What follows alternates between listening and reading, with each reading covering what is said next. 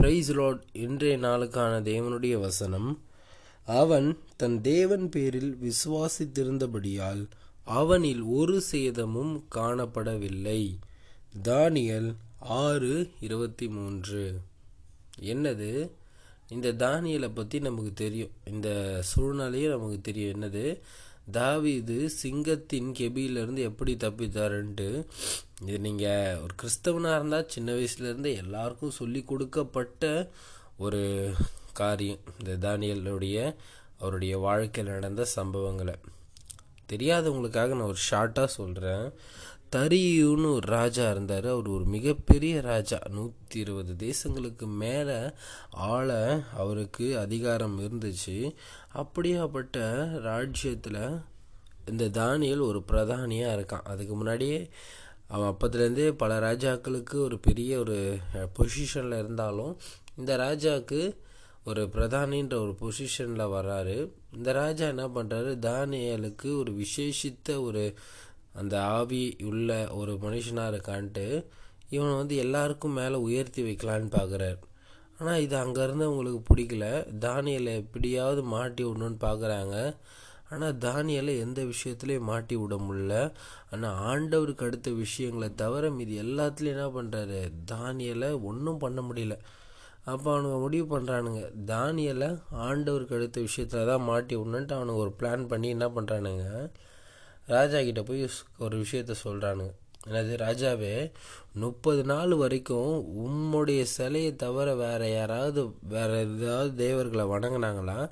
அவங்கள சிங்க கவியில் தூக்கி போட்டுருணும் அப்படின்னு சொல்கிறாங்க அது ராஜாவை என்ன பண்ணுறாரு உறுதி அளித்து பத்திரத்தில் அந்த சைன்லாம் போட்டு பிரமாணம் முடிஞ்சிச்சு ஆனாலும் தானியல் என்ன பண்ணுறாரு இது தெரிஞ்சும் அவர் என்ன பண்ணல. அதை பற்றி கேர் பண்ணாமல் தினமும் தன்னுடைய தேவனை தொழுது கொள்ளுகிறது போல் மூன்று வேலையும் என்ன பண்ணுறாரு அந்த காலத்தில் கிழக்கு நோக்கி தான் எருசலேமை நோக்கி தான் என்ன பண்ணுவாங்க? ஜெபம் பண்ணுவாங்க. அவர் என்ன பண்ணுறாரு அவருக்கு தெரியும் ராஜாவுடைய கட்டளையை மீறினா யாராக இருந்தாலும் தண்டனை கிடைக்கும்னு அவருக்கு தெரிஞ்சும் ஆண்டவரை ஆராதிக்கிறதுலையும் ஆண்டவரை நோக்கி ஜெபம் பண்ணுறதுலையும் அவர் என்ன பண்ணல? பெரிய விஷயமா எடுத்துக்கல. தன்னுடைய உயிரையே போனாலும் அது எனக்கு பெரிய விஷயம் கிடையாது. என்னுடைய கர்த்தருக்கான காரியத்தை நான் செய்வேன்ட்டு என்ன பண்ணுறாரு அவர் செய்கிறாரு இதை வந்து என்ன பண்ணுறானுங்க அவனுங்க போட்டு கொடுத்துட்றானுங்க. ராஜாவுடைய வார்த்தையை மீறி இந்த தானிய அதாவது தானியல்னு சொல்லலை. ஃபஸ்ட்டு இந்த மாதிரி வார்த்தையை மீறி ஒருத்தன் நடக்கிறான்னொடனே ஒரு கோவம் வந்துச்சு. அதுக்கப்புறம் யாருன்னு கேட்டவொடனே தானியல்னோடனே ராஜாவுக்கு ஒரே மாதிரி ஆயிடுச்சு. ஏன்னா தானியலை ராஜாவுக்கு ரொம்ப பிடிக்கும். ஆனாலும் என்ன பண்ண முடியாது? ராஜாவும் அந்த மாதிரி கட்டளைகளை மீற முடியாது. ஏன்னா அந்த மா அந்த காலத்தில் அப்படியாப்பட்ட ஒரு பிரமாணங்கள் இருந்தது. என்ன பண்ணுறாங்க தானியலை தூக்கி கெபியில் போட்டுடுறாங்க.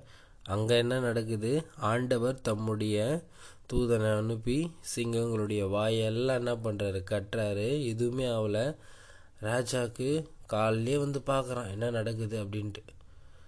காத்தா தானியலே நீ இருக்கியா? ஜீவனுள்ள தேவன் உன்னை தப்பு வித்தாரா? அப்படின்னு கேட்டவுடனே ராஜா நீங்கள் வாழ்க. என்னை ஜீவனுள்ள தேவன் தப்பு வித்தார். அப்படின்னு சொல்கிறாரு அப்போது அந்த ராஜா தன்னுடைய வாயின் வார்த்தைகளில் நம்மளுடைய தேவனை பற்றி அந்த ராஜா சொல்கிறான் பாருங்க தானியல் சொல்ல. தானியலை காட்டிலும் அந்த இந்த ராஜா ஆண்டவரை பற்றி சொல்லக்கூடிய ஒரு வார்த்தை தான். ஜீவனுள்ள தேவன் உன்னை தப்பு வித்தாரா ஆனால் இவனுடைய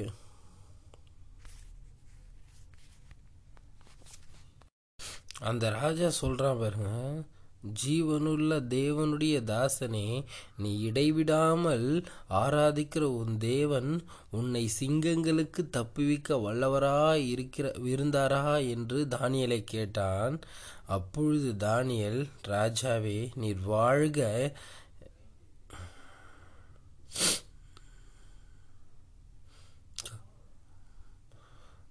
அப்போது காலைல எழுந்து என்ன பண்ணுறான் அந்த ராஜா? வந்து பார்க்குறான் என்ன நடந்துச்சுன்ட்டு. அப்போ அந்த கெபி கிட்ட வந்து அந்த சிங்க கெபியாண்ட வந்து ராஜா சொல்கிறான் அதை நம்ம தானியல் ஆறு இருபதுலேருந்து நான் வாசிக்கிறேன் பாருங்கள் ராஜா கெபியின் கிட்ட வந்தபோது துயர சத்தமாய் தானியலை கூப்பிட்டு தானியலே ஜீவனுள்ள தேவனுடைய தாசனே நீ இடைவிடாமல் ஆராதிக்கிற உன் தேவன் உன்னை சிங்கங்களுக்கு தப்புவிக்க வல்லவராக இருக்கிறாரா? என்று தானியலை கேட்டான். அப்பொழுது தானியல் ராஜாவே நீர் என்றும் வாழ்க சிங்கங்கள் என்னை சேதப்படுத்தாதபடி படிக்கு தேவன் தம்முடைய தூதனை அனுப்பி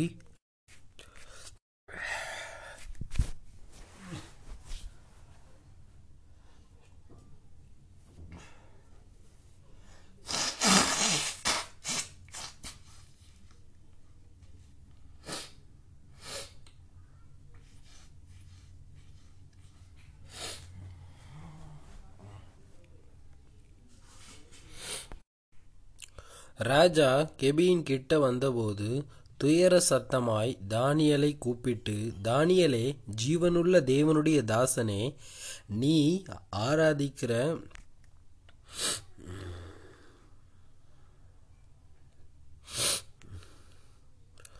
ராஜா கெபியின் கிட்ட வந்தபோது துயர சத்தமாய் தானியலை கூப்பிட்டு தானியலே ஜீவனுள்ள தேவனுடைய தாசனே நீ இடைவிடாமல் ஆராதிக்கிற உன் தேவன் உன்னை சிங்கங்களுக்கு தப்புவிக்க வல்லவராய் இருந்தாரா என்று தானியலை கேட்டான்.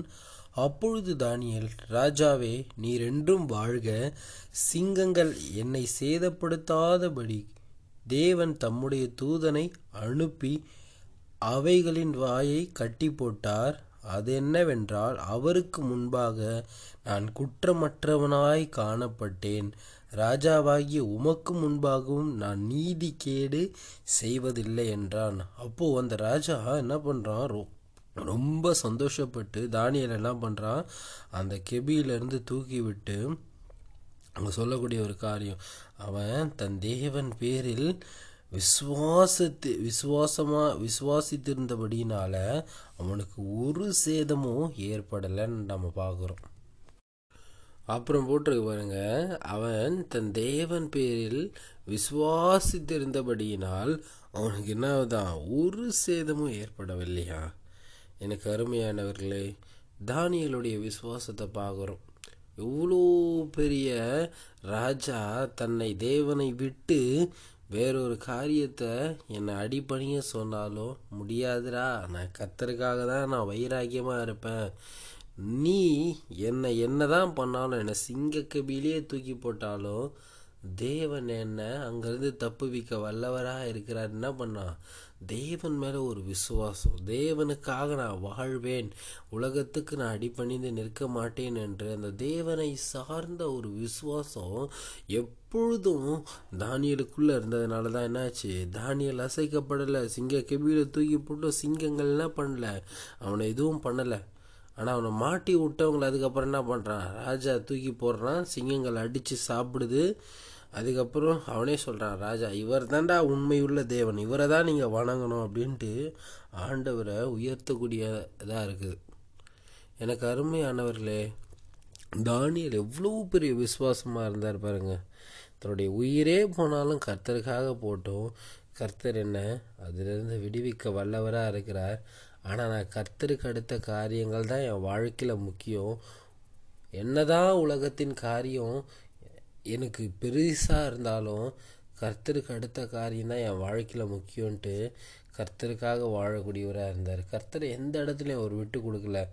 நம்மளாக இருந்தால் என்ன பண்ணுவோம்? சே ராஜாவுடைய சிலை தானே ஒரு ரெண்டு நிமிஷம் வணங்கிட்டு அப்படியே போயிடலாம் அப்படின்னு என்ன பண்ணுவோம்? காம்ப்ரமைஸ் ஆகிட்டு இருப்போம் ஏன்னா தானியல் இருந்த பொசிஷன் அந்த மாதிரி.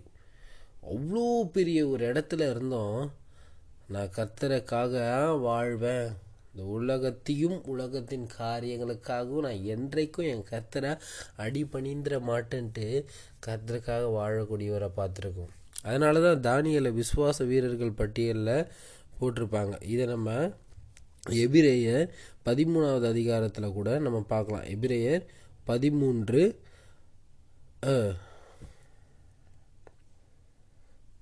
அதான் தானியலை விசுவாச வீரர்கள் பட்டியலில் போட்டிருப்பாங்க. அதை நம்ம எபிரேயர் பதினொன்று முப்பத்தி மூன்றில் பார்க்கலாம். விசுவாசத்தினாலே அவர்கள் ராஜ்யங்களை ஜெயித்தார்கள் நீதியை நடப்பித்தார்கள் வாக்கு தத்தங்களை பெற்றார்கள் சிங்கங்களின் வாய்களை அடைத்தார்கள் சிங்கங்களின் வாய்களை அடைத்தார்கள். எனக்கு அருமையானவர்களே அந்த ஒரு விசுவாசம் இருந்ததுனால என்னாச்சு? தேவன் ஒரு பெரிய காரியத்தை செஞ்சார். அவ்வளோ பெரிய கெபியில் சிங்கங்களின் மத்தியில் தூக்கி போடும் பொழுதும் என்ன ஆகலை? எதுவும் ஆகலை. தேவன் அவர் கூட இருந்து அவர் எல்லா காரியத்திலிருந்து என்ன பண்ணார்? தப்பு வைத்தார். அவர் என்ன பண்ணார்? தேவன் மேலே ஒரு விசுவாசம் வைத்திருந்தார். எனக்கு அருமையானவர்களே அந்த ஒரு விசுவாசம் வேணும். என் வாழ்க்கையில் ஏன்னா இன்றைக்கி நிறைய நேரங்களில் என்ன ஆகிடுது கர்த்தருக்கு அடுத்த காரியங்கள் தான் நம்ம வாழ்க்கையில் முக்கியமாக இருக்கணும்.